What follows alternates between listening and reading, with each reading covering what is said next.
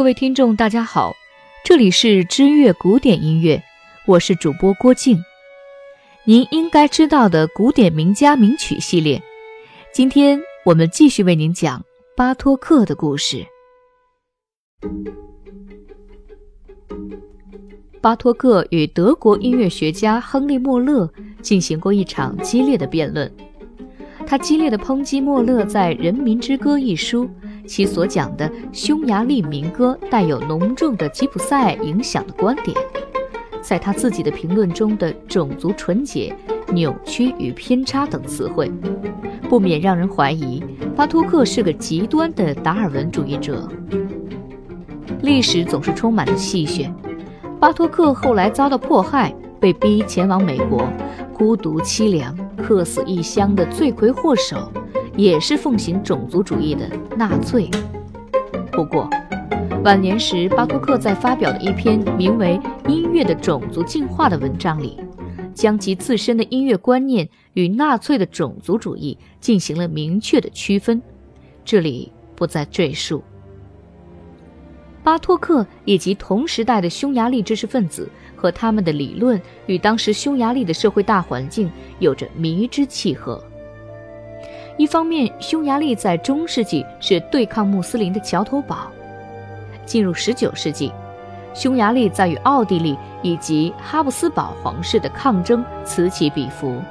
另一方面，匈牙利与当时国内的斯洛伐克人、犹太人与南斯拉夫人则简单粗暴，文化上实施强势的同化与压制。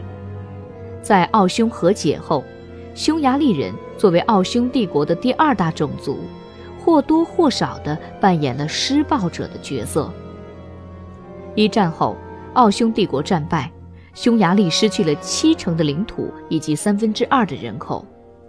二战时，匈牙利加入了轴心国，法西斯政府与建十字党掌权时期，匈牙利的种族主义不亚于德国。二战过后。匈牙利千年王国的迷思也随着战后国际环境的稳定而逐渐凋零。所以，现在您是否能够理解巴托克心中所谓的农夫音乐了呢？他认为，浪漫主义音乐发展到此时已经是行将就木，他要寻找一股新的力量，一种具有惊人表达力却不带矫情、无病呻吟、腐烂早逝。他认为这才是音乐复兴的理想起点。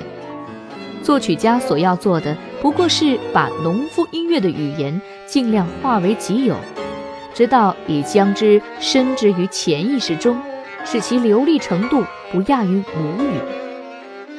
巴托克认为，真正的农夫音乐必须从乡野民间音乐滋生，研究者也必须与农夫同寝共食，打成一片。但是，若是把农夫音乐变成真正的语言音乐，音调媒介是不可或缺的。这也正是令巴托克与维也纳无调性主义者分道扬镳的重要因素。巴托克坚决认为，本身具有调性的民族音乐与勋伯格的无调性绝无妥协的余地。巴托克的理论只适用于他自己。二战结束时，巴托克的生命也结束了。他的音乐虽然如昔般受到欢迎，但是对于年轻作曲家却起不了什么作用。有人说，巴托克的音乐唯有跟与勋伯格及其乐派肃清关系渊源时，才会显得有趣。布莱兹认为，巴托克不过是晚期贝多芬和炉火纯青时期的德彪西的综合体。他认为巴托克的音乐缺乏内在统一。至于巴托克最受听众激赏的几件作品，也就是第三号钢琴协奏曲、管弦乐协奏曲，其品味令人怀疑。布莱兹还将巴托克的民族乐风描写为19世纪民族风潮的残余。巴托克在国外被人讨论的盛况，更是超出了匈牙利甚多。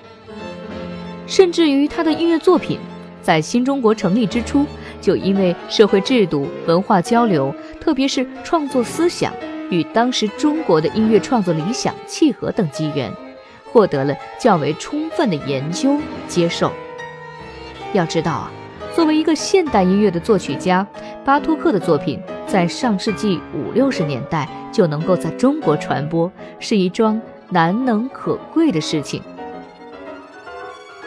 一九五五年十二月三十日，为纪念巴托克去世十周年，在北京举行了纪念会。中国音乐家协会的副主席马思聪与匈牙利驻华大使馆代表高恩德就巴托克的生平和作品做了报告。随后，演奏会演奏了巴托克的《给孩子们》、《罗马尼亚舞曲》、《匈牙利素描》等作品。很显然，这些作品都不是巴托克音乐创作中最激进的作品。一九六一年，巴托克诞生八十周年，赵峰同志在匈牙利人民共和国科学院第二届国际音乐学会会议上，做了题为《论巴托克的创作》的长篇发言。现在看来，这篇发言显然是目前所见中国音乐界。巴托克音乐创作研究最早也最有分量的理论成果之一。发表最后，即便是对今天的作曲家都有着深远的指导意义。巴托克在创作中运用民间音乐的卓越成就，是中国音乐家学习的典范之一。他在单纯为民歌做和声配置的改编上做了许多工作。从而加深和丰富了民歌的表现力。其次，他用多种手法扩大乐曲的结构规模，根据组曲原则以及变奏处理，以及运用民歌为主题来做多种主题的曲式创作，都是值得我们借鉴的。最重要的是，他根据民歌的节奏、曲调特点。而创作出来的那种全新的风格统一、富有显著的民族风格特征的大型作品，如晚年写作的乐队协奏曲的末乐章和第三奏曲的第一乐章，可以说是这一方面的范例。二十年后，一九八一年，恰逢巴托克诞辰一百周年，中国音乐界。特别是作曲理论界研究巴托克音乐创作迎来最高潮，其中，徐永三先生在中央音乐学院学报发表长篇论文《巴托克的创作出发点》，最后的落笔尤为掷地有声。我们中华民族有着古老而独特的民族音乐传统，其历史之悠久，风格之丰富。与任何民族相比，绝不逊色。因此，摆在我们面前的任务，就要像巴托克那样，一方面深入地学习西方的高度发展的专业音乐的艺术技巧，一方面要深入地挖掘、搜集、研究我们自己的民族音乐，并以此作为创作的出发点，植根于民族音乐之上。跻身现代音乐之林，让我们中华民族的音乐艺术以新的面貌展现在世界乐坛。从十九世纪末到一战后的这几十年间，世界音乐从风格上实现了从古典向现代的过渡。此间著名的革新派音乐家中，除了印象主义德彪西、拉威尔。无调音乐大师勋伯格、韦伯恩之外，就是巴托克与俄国音乐家斯克里亚宾了。巴托克与斯克里亚宾被现代人并称为表现主义音乐大师。如果从音乐内容上划分，巴托克似乎又应当与斯特拉文斯基属于相近的派别。这两位大师的音乐都以民间音乐为素材。在创作中大量的融入现代音乐的和声手法，造成一种原始性的神秘色彩。后人也将这两位大师的作品归于原始主义音乐范畴之内。纵观巴托克一生的创作，其实并非全是农夫音乐，他不过是一位碰巧相信纯而不杂的民族音乐是股丰沛之泉的作曲家而已。他要做个作曲家，而不是民谣家。巴托克所创作的粗粝音乐，不奢求别人施舍一丝的赞美。乐如其人，他的作品反映的就是二十世纪初这样一个执着的男人。我思。